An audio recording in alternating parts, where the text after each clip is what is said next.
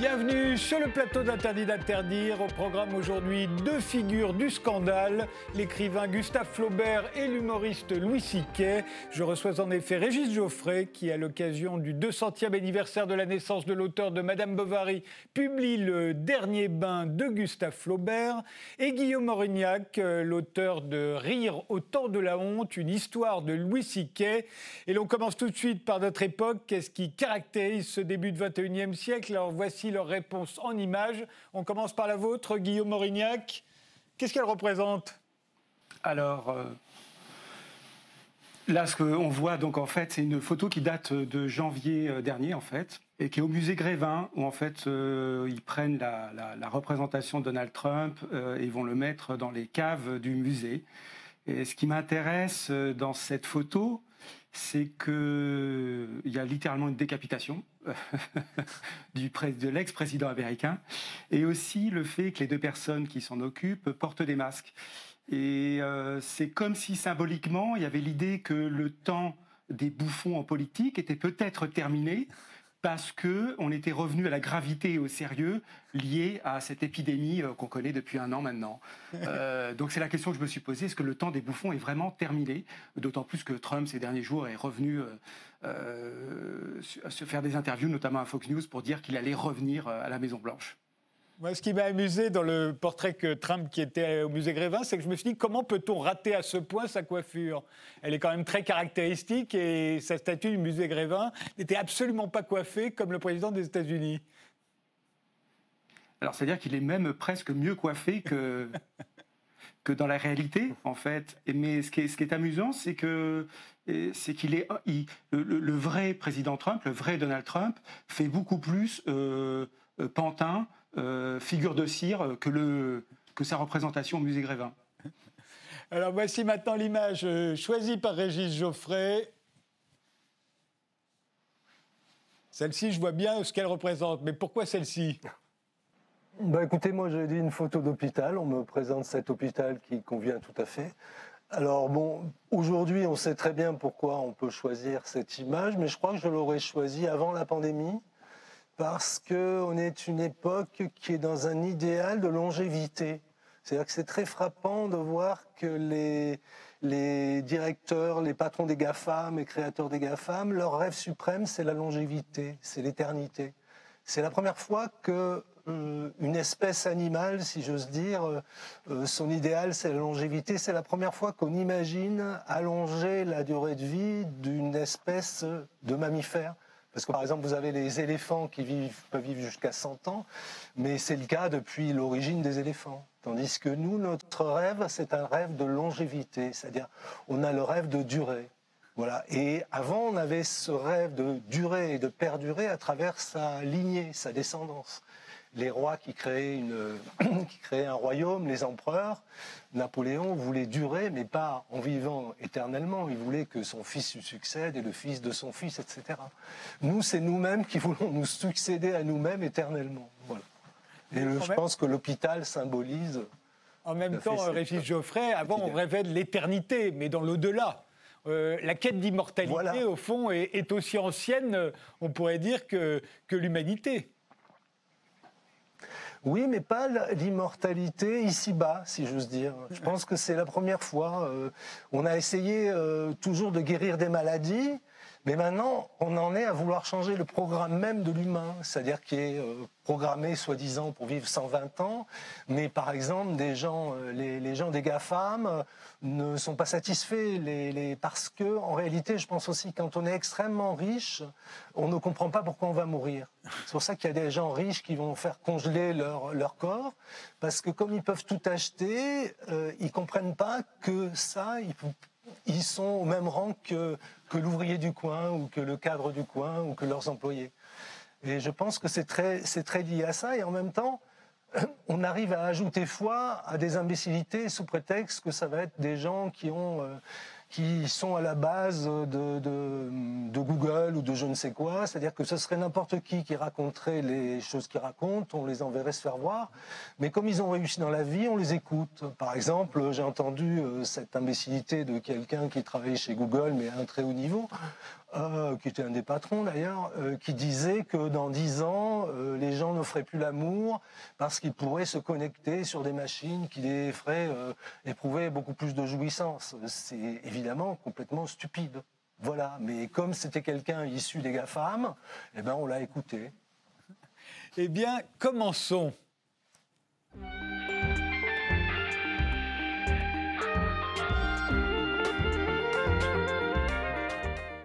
Régis Jauffret, vous êtes l'auteur d'une 30aine de livres. Pourquoi est-ce que vous avez eu envie de raconter la vie de Flaubert dans ce roman, Le dernier bain de Gustave Flaubert, qui vient de paraître au Seuil? Ce n'est quand même pas par opportunisme, parce qu'on célèbre cette année le 200e anniversaire de sa naissance.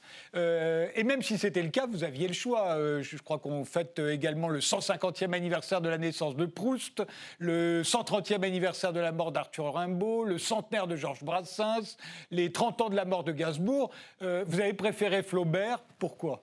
En fait, ce qui s'est passé, c'est que moi, j'ai voulu écrire un livre sur Flaubert parce que c'était un compagnon d'écriture, si j'ose dire, depuis l'âge de 18 ans, quand j'avais découvert le premier tome de la Pléiade de sa correspondance qui venait de paraître. Et donc, j'avais cheminé avec lui parce que c'est un écrivain qui, surtout dans le premier tome, d'ailleurs, début de sa vie... C'est son parcours d'écrivain, il raconte ses techniques, entre guillemets, d'écriture, son idéal du style et de la narration. Mais non, moi j'avais eu l'idée un peu avant, mais j'étais allé à Rouen, donc sur les traces de Flaubert à Rouen, il en reste peu.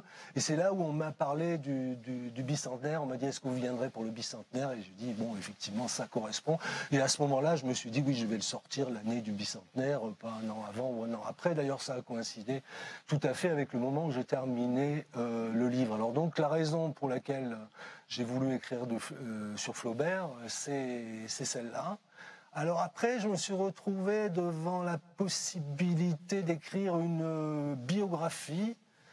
Et là, j'ai eu un problème, c'est-à-dire que ça vient un peu de l'école. On m'a toujours dit, il ne faut pas copier. Donc j'ai un gros problème à copier ce qui a déjà été écrit, encore plus à faire des copier-coller.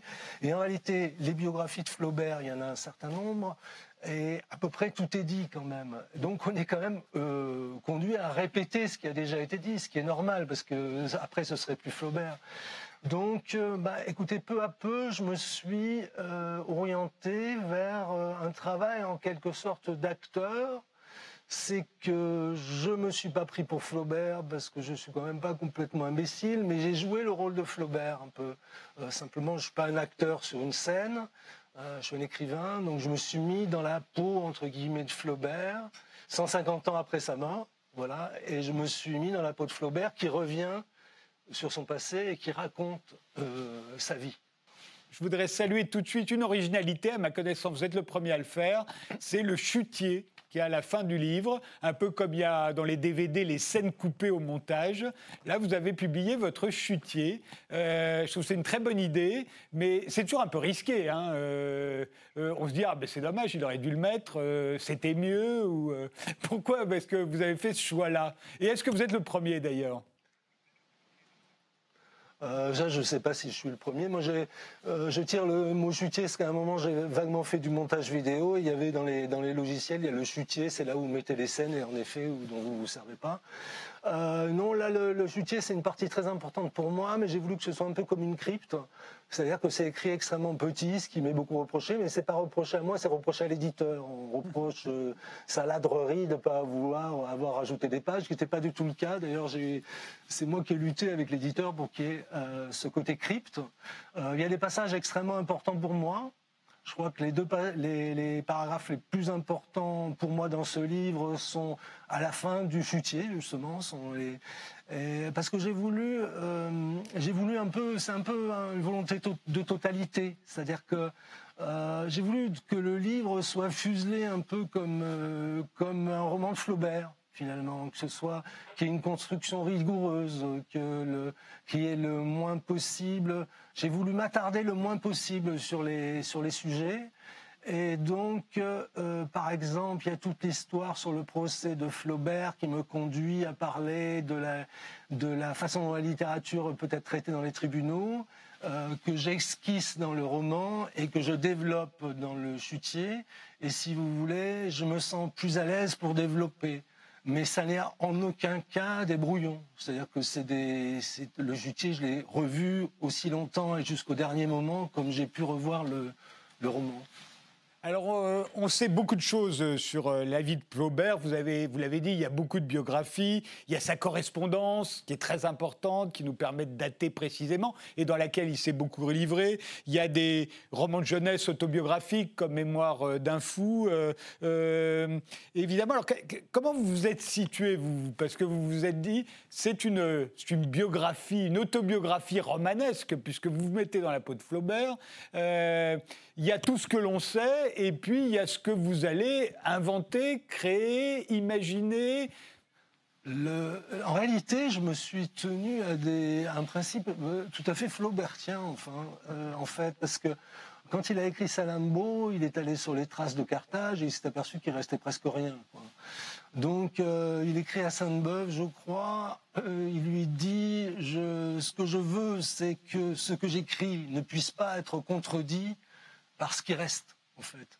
Et moi, j'ai voulu, ce que j'ai écrit d'imaginaire, c'est pour essayer d'aller dans certaines directions et ne pas, en même temps, être contredit par ce qu'on sait de la vie ou de ce qu'a pu dire Flaubert. Voilà, ça a été le cadre. C'est-à-dire, c'est pas du tout... Moi, ce qui m'aurait été le plus facile, c'est de partir dans l'imaginaire dès le départ.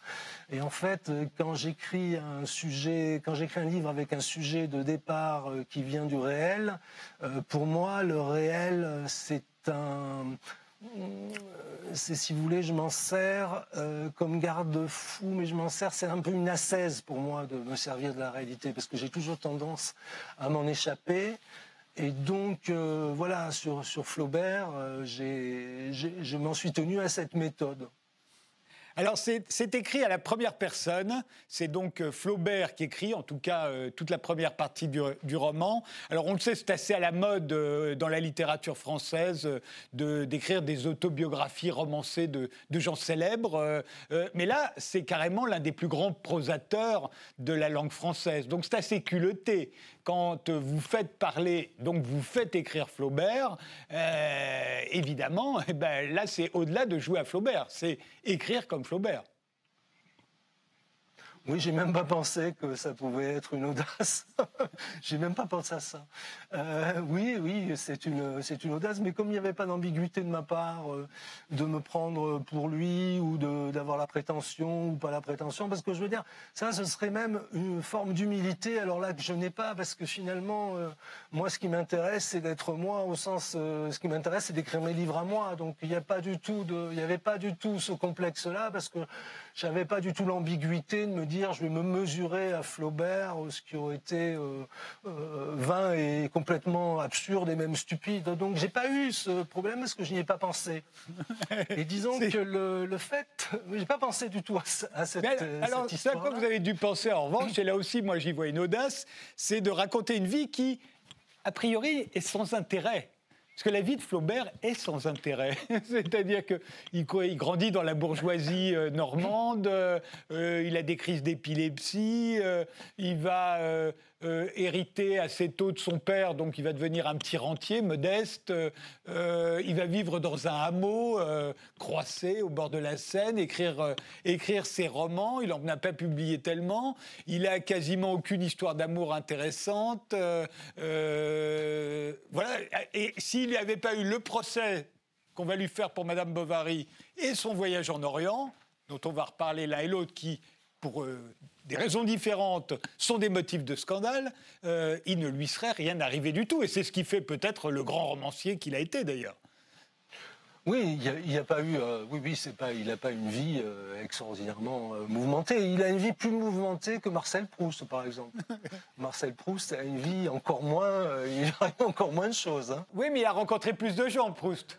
Oui, Balzac, il a eu un voyage en Russie, mais oui, pour Manamanska, je crois, mais il n'a pas fait grand-chose non plus. Oui, c'est une vie d'écrivain, on est tout à fait d'accord. Maintenant, il y est quand même arrivé des événements sur un plan privé, c'est-à-dire que si vous voulez n'importe quelle vie, quand vous vous penchez sur une vie, c'est toujours passé des myriades de choses, mais ce sont des événements privés qui, de loin, n'ont pas d'intérêt, mais qui, dès qu'on s'en rapproche, sont toute une histoire. Nous sommes toute une histoire pour nous-mêmes et même pour des gens qui se pencheraient sur notre vie, même si c'est pas passé grand-chose. Alors, il se trouve qu'il a eu un amour platonique très important, Flaubert, c'est avec Elisa Schlesinger, qui va lui inspirer énormément de choses dans ses romans. Elle avait 10 ans de plus que lui, elle était mariée. Et alors là, vous le faites coucher avec elle. C'est possible, après tout, rien ne peut le contredire, alors qu'a priori, on pense qu'il ne s'est rien passé. Et puis, vous racontez qu'elle avait été violée en réunion le jour de ses noces. Je me suis dit, peut-être que vous avez des informations que je ne connaissais pas, oui, mais voilà, d'où ça sort, ça ? Oui, non, c'est tout à fait exact. Lequel je ne me serais pas permis. Le viol en réunion dont vous parlez le jour de ses noces, c'est tout à fait exact. Le fait qu'elle ait été achetée en quelque sorte par Maurice Schlesinger, ou Schlesinger, j'ai problème avec les prononciations, à son mari qui avait été exilé en Algérie pour faire la guerre, et c'est tout à fait exact. C'est une femme qui était complètement martyre dès le départ, c'est tout à fait vrai. Son mari, Schlesinger, l'a épousée alors qu'elle était toujours mariée, donc il ne pouvait pas l'épouser. Et il a même reconnu un enfant, alors qu'il n'était pas du mari, mais qui était d'un comte allemand, je cite le nom. Et c'est très étrange parce que pour que cet enfant ne soit pas bâtard, étant donné qu'elle était mariée, il a reconnu cet enfant et il a été inscrit sur l'état civil de mère inconnue. C'est tout à fait exact. Quant au fait que Flaubert ait pu avoir une relation sexuelle avec elle, franchement, c'est une possibilité. C'est-à-dire qu'on a une histoire sordide racontée par les frères Goncourt, qui les aiment beaucoup, et que je n'ai pas envie de raconter là, et qui ferait qu'au dernier moment, il n'a pas pu s'exécuter, on va dire ça comme ça. Mais le fait qu'il ait pu avoir une relation sexuelle à un certain moment entre eux est très possible, parce que Flaubert, mis à part ça, était très sentimental. C'est quelqu'un qui l'a vu jusqu'à la fin de ses jours, même de façon sporadique. C'est tout à fait possible. Et alors, il y a une grande amitié dans la vie de Flaubert, c'était avec Alfred Le Poittevin, qui était le fils du parrain de Gustave Flaubert. C'était donc deux familles qui étaient très proches. Et vous en faites un couple quasiment homosexuel. Là aussi, qu'est-ce qui vous permet de le penser ? Non, j'en fais pas un couple. Je dis qu'ils ont une relation, non pas d'amitié, soyons clairs, il n'y a pas une relation d'amitié avec Alfred Le Poittevin, il y a une passion amoureuse entre lui et Alfred Le Poittevin, et tout laisse à penser dans les bribes qui peuvent rester que c'était une passion qui était sexuelle également. Et en plus, d'autant plus scandaleuse, je n'en parle pas d'ailleurs, je crois, dans le livre, parce que je ne trouvais pas ça passionnant, mais d'autant plus scandaleuse qu'ils avaient 5 ans d'écart. Donc, quand Flaubert avait 14 ans, il en avait 19.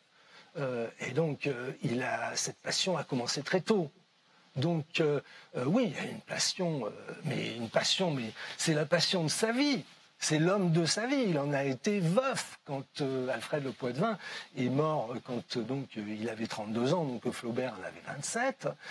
C'est un veuf, Flaubert. Il a été veuf 2 fois. Il a été veuf la première fois quand Alfred Le Poittevin s'est marié. Ça a été une catastrophe pour lui, ça a été une trahison. Il a vécu ça comme une trahison épouvantable, parce qu'ils avaient fait le vœu de ne jamais se marier, de rester des hommes de l'art, des célibataires, pas des célibataires de l'art justement, comme on parle dans Proust, mais des célibataires pour l'art. Et donc ça a été une catastrophe pour lui, ce mariage. Et la mort d'Alfred Le Poittevin et de sa sœur Caroline, ça a sonné pour lui vraiment le glas du bonheur. Il n'a plus pu vraiment être heureux après ces 2 événements. Alors vous l'avez dit, il avait 14 ans, Alfred Le Poittevin en avait 19. Aujourd'hui, ça tomberait sous le coup de la loi. Les 2 scandales dont je parlais tout à l'heure, c'est évidemment celui de Madame Bovary. On ne va pas revenir dessus, il est très connu. Il faut savoir qu'à l'époque, le divorce n'existait pas. Donc ce qui fait scandale à l'époque de la parution de Madame Bovary, évidemment, ne fait plus scandale aujourd'hui. C'est l'inverse, en revanche, pour le voyage en Orient. Et d'ailleurs, vous faites dire à à Gustave Flaubert dans le roman que c'est un foutu voyage qui, à vos yeux de contemporains, là il parle de nous, fait de moi une ordure. Une ordure, et pour cause, puisque on pense, et d'ailleurs il ne s'en est pas caché, non seulement il a fréquenté les bordels pendant ce voyage en Orient, qui l'emmène en Égypte, à Jérusalem, à Constantinople, mais en plus il aurait eu des relations avec des enfants, et de même pour Maxime Du Camp. Non, pas jusque-là. Hein. Je peux revenir en détail, mais non, en Orient, c'est qu'il a eu des relations de toute façon avec des mineurs, parce que ça se passait avec des jeunes, des éphèbes, ce qu'il appelait l'œuvre des bains, c'est-à-dire c'était la sodomie, c'était la grande question, c'était découvrir la sodomie, qu'a priori, c'est très curieux qu'il la découvre en Orient, parce que bon, on peut imaginer qu'en France, elle existait aussi. Mais non, les histoires d'enfance, c'est plutôt du côté de Maxime Du Camp. Qui, alors, c'est dans ce qui nous reste, mais ce qui est là où je fais un amalgame, si vous voulez, c'est que ce sont dans des lettres qui nous restent à Flaubert, mais qu'il n'y a aucune critique là-dessus de la part de Flaubert, parce qu'il revient là-dessus, sur ce genre de choses, en parlant à d'autres amis, sur un plan ironique, etc. Mais je veux dire, c'était culturellement, moralement, ça ne leur posait aucun problème. C'est-à-dire, dans la morale de l'époque, qui existait, qui était corsetée, ce genre de choses n'existait pas. C'est-à-dire qu'une prostituée qui était, puisqu'on a un récit épouvantable de Maxime Du Camp, mais là qui se passe en France avec une prostituée qui a une douzaine d'années, ça n'était pas plus blâmable que si elle avait eu 25 ans. Voilà, c'est ça, c'est cette morale de l'époque que j'ai voulu souligner. C'est une question qu'on ne peut pas... On ne peut pas donner son opinion personnelle, c'est très curieux. C'est-à-dire qu'on peut donner une idée comme un objet qui nous serait détaché. La réalité, c'est que c'était des gens qui respectaient plus ou moins, comme nous, plus ou moins la morale de leur temps. Et là, on est en plein anachronisme, mais pas seulement sur eux, on sera en anachronisme sur énormément de sujets. Et pour nous, ils sont criminels. Mais à l'époque, c'était pas un crime et c'était même pas une faute. En plus, il y a le fait, et ça, c'est historique aussi, où on considérait, et c'est toute l'histoire du colonialisme hein, aussi, que c'était des races inférieures. Donc, ce qui pouvait se passer en Orient, finalement, ça n'était pas avec une humanité qui avait la valeur de l'humanité qui pouvait être en France. Tout ce qui fait qu'on est dans un imbroglio complet, et que c'est extrêmement difficile même de l'évoquer. C'est pour ça que voyait plus une différence de mœurs, effectivement, on projetait sur l'Orient d'autres mœurs que les nôtres. Un dernier point sur Flaubert, le grand scandale, c'est quand même que son génie, à l'époque, n'est reconnu que par les génies, au fond. Il ne se présentera pas à l'Académie française, vous l'avez dit, parce qu'il pensait qu'il n'avait aucune chance, pas plus que Zola ou Baudelaire. En fait, à l'époque, on prête du génie au nul et pas au génie. Là aussi, il y a un anachronisme. Comme vous y allez. Non, non quand même. On peut dire quand même qu'on lui a prêté du génie et que même on lui a prêté du génie. Et même avant d'avoir publié, ses amis savaient déjà que c'était un génie. Après, c'est autre chose, c'est le marché. Mais pas le public et pas la critique, oui, mais c'est pas le milieu. La critique, oui, mais c'est plutôt le commerce qui suivait pas. Le problème de Flaubert, c'est qu'à la fin de sa vie, il a été ruiné par son neveu et que le commerce ne suivait pas. C'est-à-dire que c'était pas Zola et c'était pas Alexandre Dumas. C'est-à-dire que ses ventes étaient très réduites. Donc, quand il demandait de l'argent aux éditeurs parce qu'il en avait un pressant besoin, on ne lui donnait pas. Parce que ses ventes étaient lamentables. Et ce qui est vrai, et là, je vous suis tout à fait, c'est qu'après sa mort, tout de suite après sa mort, les choses ont explosé. Le marché du livre de Flaubert a explosé. Mais en effet, il avait autour de lui un milieu assez cultivé, comme Gautier à une époque, comme les frères Goncourt quand ils étaient vivants tous les deux, comme Zola, comme Tourgueniev d'ailleurs. Tourgueniev qui était un grand alter ego de Flaubert. Ça a été, quand vous lisez la correspondance, c'est très étrange et assez pathétique parce que c'est le dernier vivant. En gros, c'est le dernier correspondant vivant. Il y avait encore Edmond de Goncourt, mais il était moins proche d'Edmond de Goncourt. Et la dernière symbiose, c'est avec Tourgueniev. Le dernier bain de Gustave Flaubert, c'est le nouveau roman de Régis Jauffret qui vient de paraître au Seuil.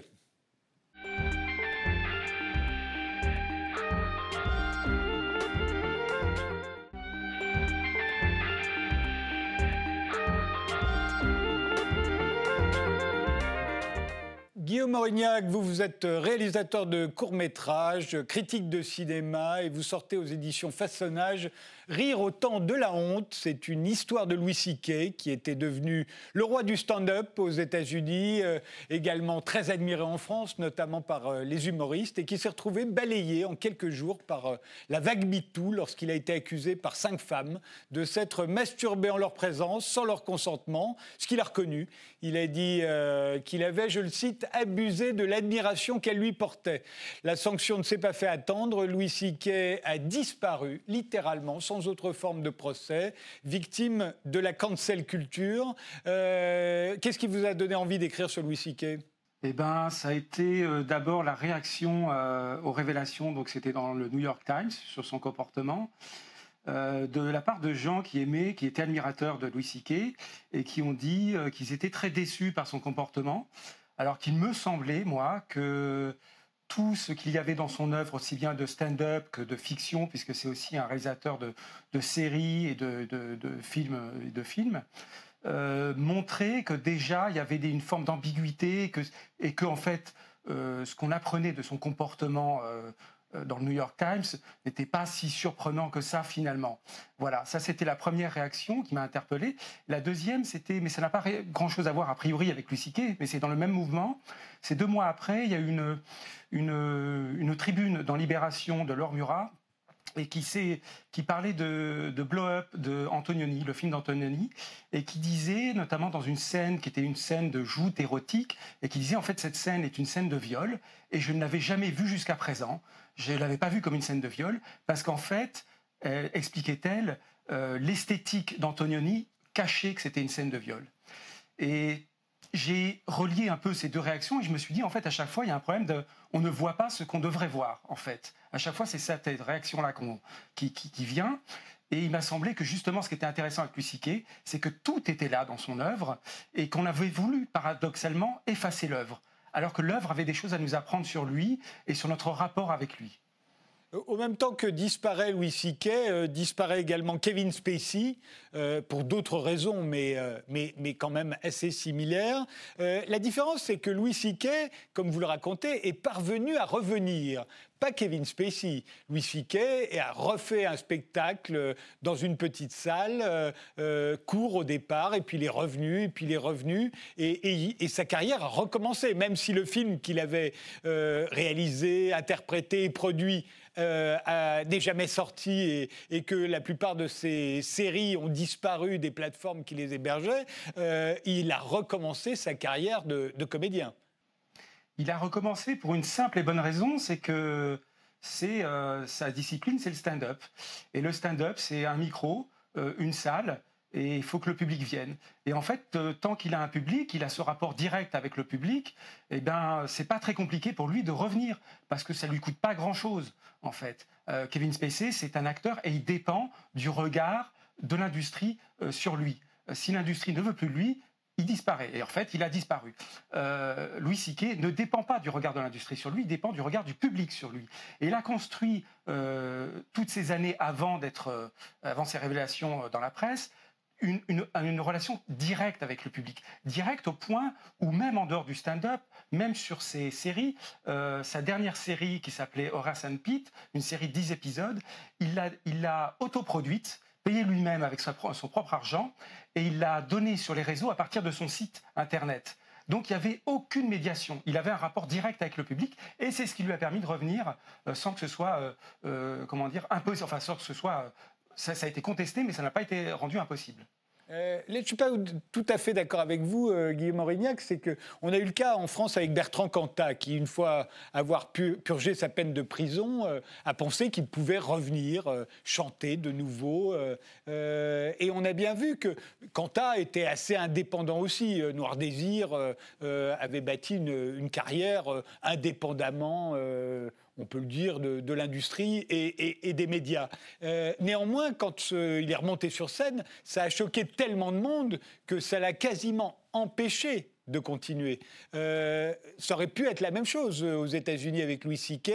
Est-ce que ça a choqué son retour sur scène ? Il y en a qui l'ont mal pris. Alors ça a choqué une partie. Il faut savoir que quand il est revenu à l'été, fin août 2018, je crois, donc plus d'un an après les révélations, dans une petite salle, comme font les gens de stand-up, c'est-à-dire qu'ils vont se retrouver parfois dans des petites salles, des gens, pas la première fois, mais la deuxième fois, la deuxième représentation, des gens se sont levés dans la salle et sont partis ou ont sifflé. Voilà. Donc il y a eu des remous. Et dans la presse, on a dit non, il ne présente aucune excuse, donc on ne veut pas le revoir. Voilà. La différence, il y a quand même une différence. Je verrai deux points différents entre Bertrand Cantat et Louis CK. La première, c'est que ce qu'a fait Bertrand Cantat, sur le plan métaphysique, ça emporte tout le personnage. À un moment, un crime, un assassinat, ça emporte toute la vie d'une personne. Voilà. Louis CK, c'est pas exactement ça. Donc, en fait, on peut encore le voir, à mon avis, sur scène. C'est encore admissible. Et le deuxième point qui est différent, c'est que Bertrand Cantat est revenu avec des chansons encore un peu militantes, un peu, voilà, comme il faisait avec Noir Désir, et qui était en porte-à-faux total avec ce qu'on connaît de lui, finalement, de son comportement. Et voilà. Alors que Louis CK, quand il revient avec sa comédie, qui est une comédie d'auto-humiliation de lui-même. Et en fait, c'est cohérent en fait avec ce qu'il a fait. Vous dites d'ailleurs qu'il n'est pas tombé dans la contrition. Hein. Or, c'est souvent ce qu'on attend des gens qui ont fauté, et notamment dans la cancel culture. On voudrait qu'ils passent leur vie ensuite à demander pardon. Et ça n'est pas son cas. Et c'est d'autant plus facile, dites-vous, qu'il a toujours donné le spectacle de ses obsessions sexuelles. Et tout le monde trouvait ça drôle jusqu'à présent. Et ça, d'ailleurs, vous interrogez ce paradoxe. C'est que tous ceux qui trouvaient ça drôle, quand il se décrivait lui-même en train de se masturber devant une telle ou une telle, n'ont plus trouvé ça drôle à partir du moment où il l'avait fait vraiment. Mais enfin, on peut comprendre que c'est pas la même chose de le dire et d'en rire que de le faire. Non, c'est clairement pas la même chose. Après, moi je trouve que ce qu'il y a de paradoxal là-dedans, dans ses réactions, c'est de revisiter toute son œuvre, sa comédie, en disant finalement c'est dégoûtant, alors qu'en fait il trouvait ça très drôle. Voilà. Et il a toujours joué là-dessus, sur cette idée qu'en fait, quand on va au fond du dégoût, il y a aussi de l'humour, ça continue à être drôle. Voilà. Et je crois que c'était assez salutaire, et que ça continue de l'être. Et c'était. J'ai trouvé ça dommage que d'un seul coup on le lui reproche, parce que les faits étant constatés, puisque lui-même il les a admis, ça ne remet pas en cause l'idée que sa comédie produisait quelque chose d'intéressant sur notre rapport au monde et nos rapports en pulsion à tout ce qui est, a priori, tout ce qu'on cache, tout ce que nos civilités veulent mettre sous le tapis.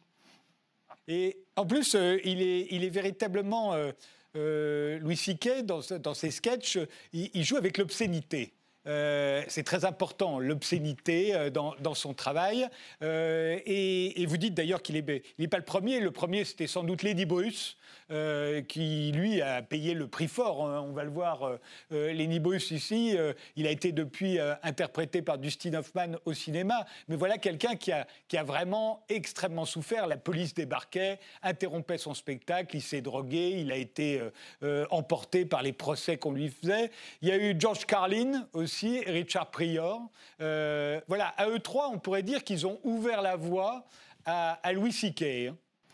Complètement. En fait, ce sont Lenny Bruce est le grand modernisateur du stand-up qui a travaillé pour que le stand-up devienne une sorte de conversation brillante et humoristique sur toutes sortes de sujets. Et Et après, il a travaillé au moment des années 50 et au début des années 60, et il a essayé de ramener tous les sujets qu'on cachait en fait dans cette Amérique un peu de classe moyenne très conventionnelle, qu'on voulait pas mettre sur scène en fait. Et il a voulu donc ramener, et notamment beaucoup de la sexualité en fait, voilà, toutes les représentations sexuelles au moment où en fait la loi considérait que c'était obscène et que ça n'était pas. Et c'était interdit. En fait, ça n'était pas protégé par le premier amendement sur la liberté d'expression. Et tout le travail de Lenny Bruce a été de lutter contre ça et de dire j'ai le droit de parler de questions sexuelles sur scène parce que je suis un satiriste, je ne suis pas un pornographe.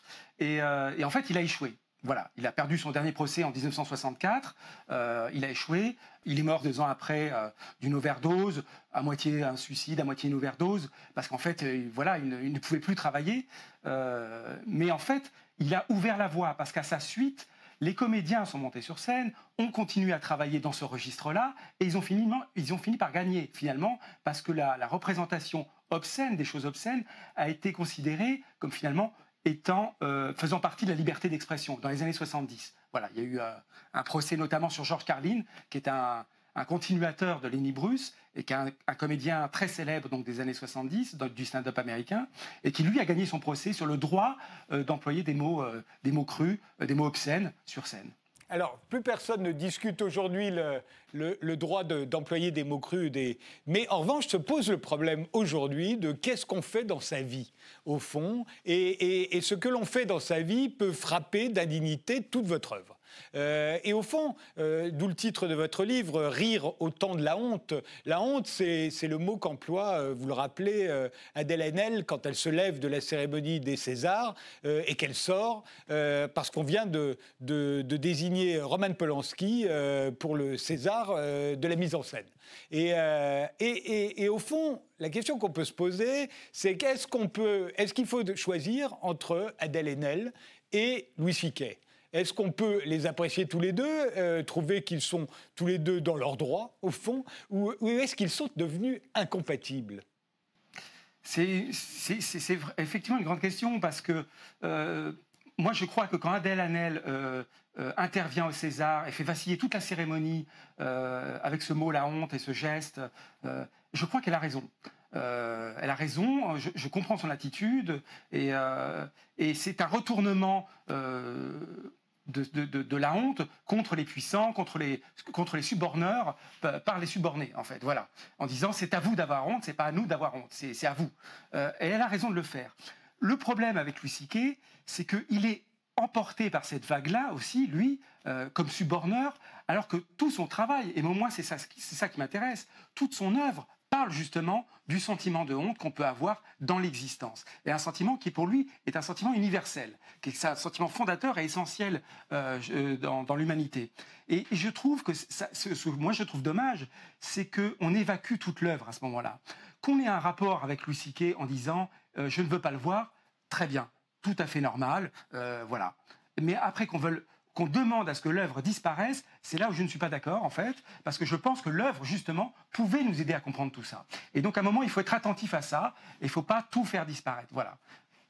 Mais Louis CK, encore une fois, il y a les paroles et il y a les actes. Il y a le dire et il y a l'accomplir. Et tout son éloge permanent de la masturbation, quelle que soit l'obscénité avec laquelle il pouvait raconter effectivement qu'il se masturbait ou qu'il ne se masturbait pas d'ailleurs, parce que ça aussi, ça pouvait être très drôle, quand il disait qu'il admirait tellement Scarlett Johansson que sur elle, il ne se masturbait pas. Tout ça était très drôle, mais à partir du moment où on estime qu'il y a eu des victimes, ces 5 femmes qui disent « il l'a fait sans qu'on y consente » ou du moins il a essayé de le faire pour une d'entre elles, mais évidemment ça change totalement le tout. Ça ne justifie pas qu'on le cancel, qu'on le fasse disparaître, mais ça pose le problème autrement. Alors on pourrait dire que ça pose effectivement le problème autrement. C'est-à-dire qu'à chaque fois qu'il va faire une blague là-dessus, on va se dire, mais il blague alors qu'il l'a fait, vraiment, il l'a fait réellement. Et donc, est-ce que c'est encore drôle ? Ce qu'il y a, c'est que cette blague était toujours accompagnée C'est-à-dire que vous dites qu'il faisait l'apologie, mais c'est un peu plus compliqué que ça. Il faisait l'apologie et en même temps il se dénigrait lui-même en se disant je ne suis pas Barack Obama, par exemple. Il se comparait à Barack Obama, il disait quelle chance il a, Barack Obama, d'être stable, il a certainement une sexualité très conventionnelle et très tranquille, et du coup c'est un type bien, et moi je ne suis pas un type bien. Voilà. Donc c'est à la fois drôle et en même temps il y a une forme de pathétique qu'il reconnaît, qu'il met en scène. Voilà. Alors est-ce qu'on doit lui interdire du coup ce pathétique parce que ça s'est vraiment arrivé Et en même temps, dans ce qui est arrivé, dans les exemples, à un moment, il y a une comédienne donc, à qui il propose de se masturber devant elle, qui s'appelle Rebecca Corey, qui lui dit « Mais enfin, Louis, tu as une femme, tu as un enfant. » Et elle les raconte, qui se met à rougir et qui lui dit « Tu as raison, j'ai des problèmes. » Et il est reparti. Voilà. Donc à un moment, la honte le traverse de part en part quand même. Et moi, voilà, on ne peut pas tout à fait délier les choses, c'est vrai, mais en même temps, on ne peut pas... oublier l'œuvre au nom de ce qui s'est passé, parce que ce qui s'est passé est compliqué et l'œuvre parle de cette complexité-là. Il y a autre chose dont on ne parle jamais, c'est est-ce que c'est grave ?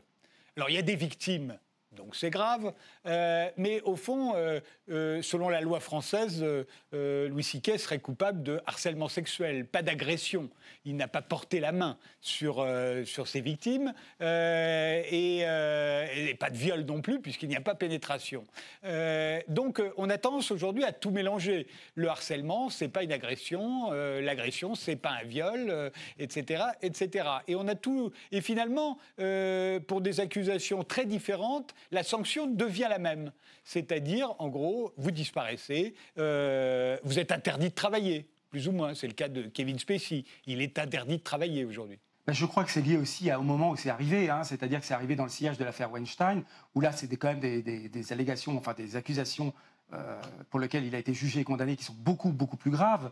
Et du coup, je pense que Louis CK a été emporté par ça aussi, c'est-à-dire que lui, de son point de vue, il se rendait compte, bon, il a fait... pas un acte de contrition, mais un acte. Il a expliqué la situation. Il a expliqué la situation et pourquoi il considérait qu'effectivement c'était pas bien ce qu'il avait fait. Mais ça n'est pas du tout. Ça n'est pas du tout ce qu'a fait Harvey Weinstein. Et en fait, il a un peu payé pour ça. Il a aussi payé pour ça parce qu'il est arrivé à ce moment-là. Et donc.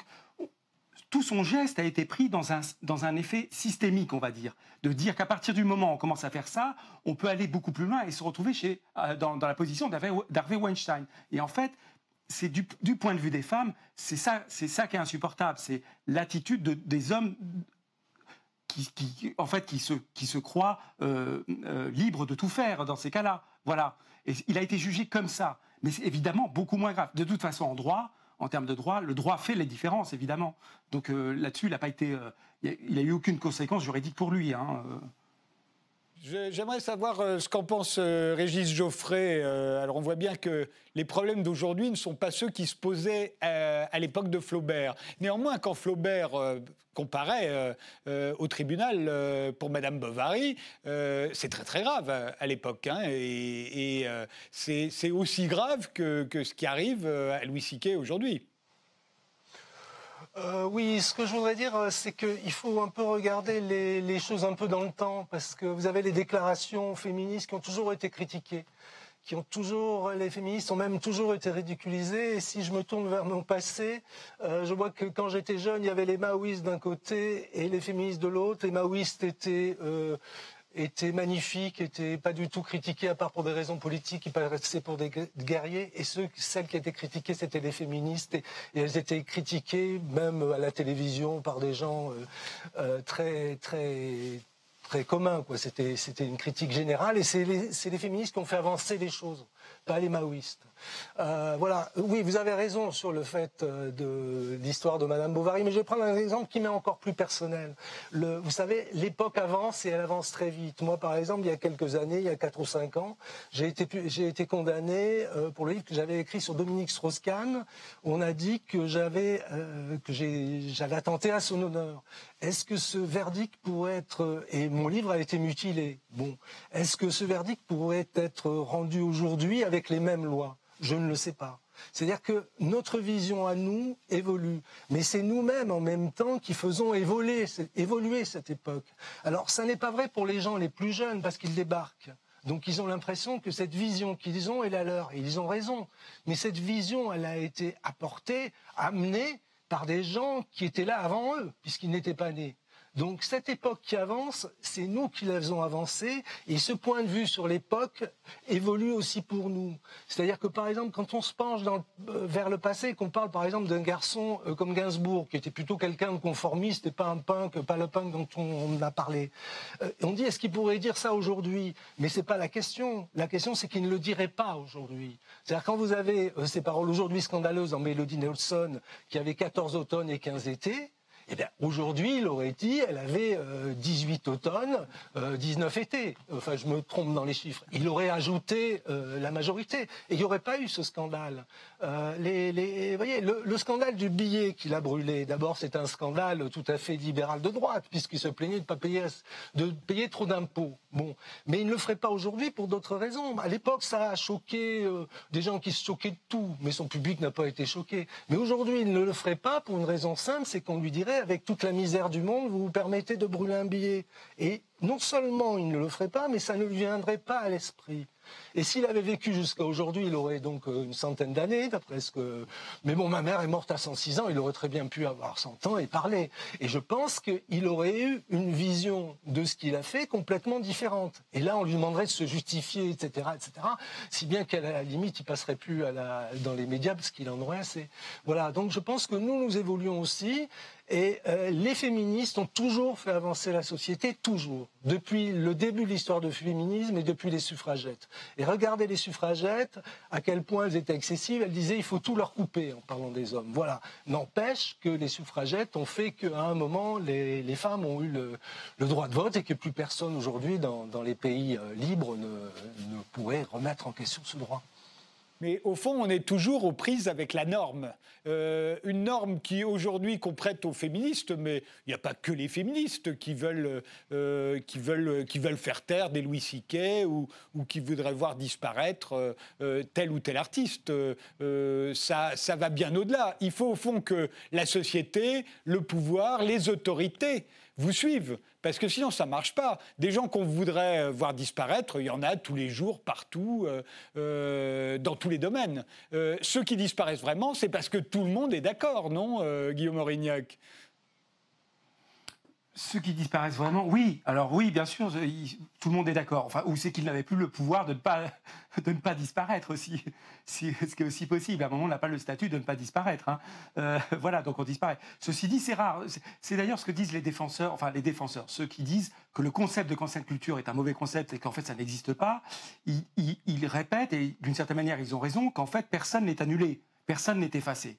Voilà, on demande juste d'être comptable un peu et responsable de ses paroles. Et donc est-ce que les gens sont effacés ? Non. Après, ce qui se passe, moi, ce qui m'intéresse, c'est la question des œuvres, en fait. C'est à quel moment on va devoir se retourner contre les œuvres et dire qu'on ne veut plus les voir.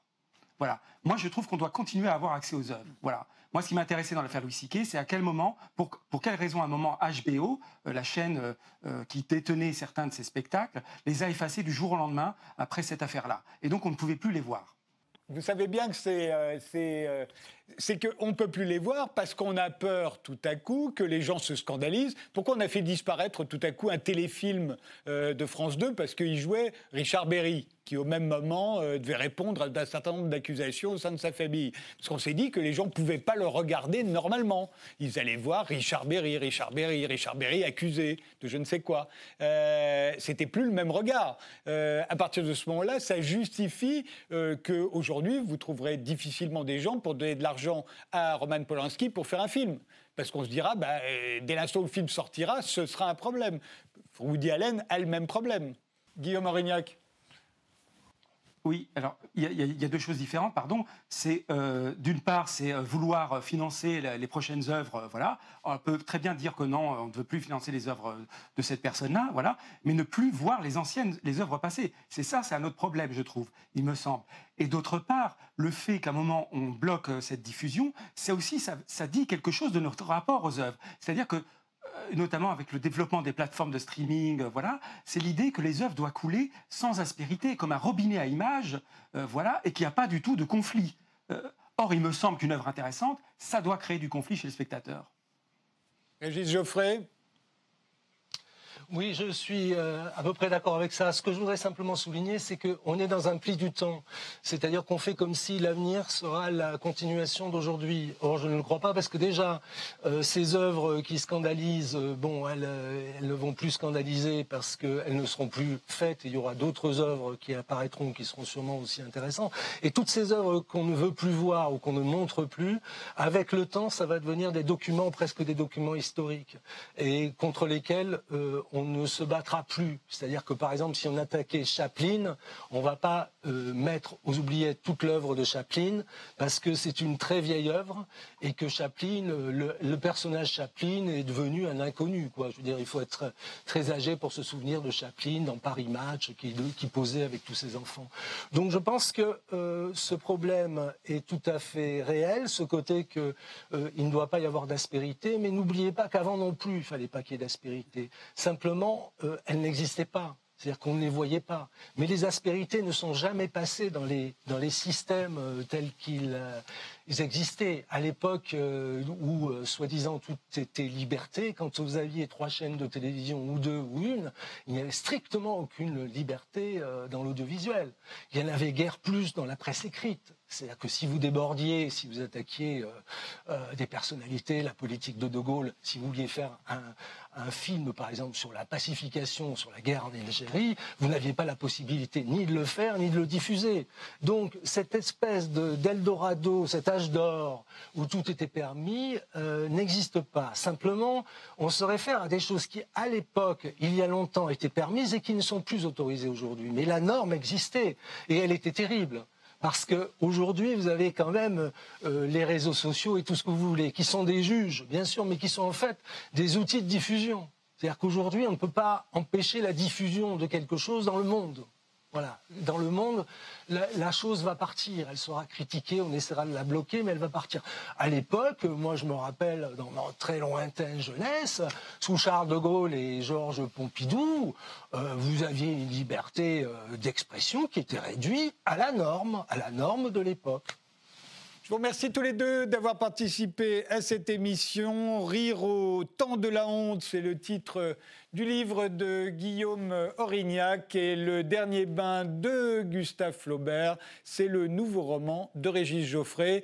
Merci de nous avoir suivis et rendez-vous au prochain numéro.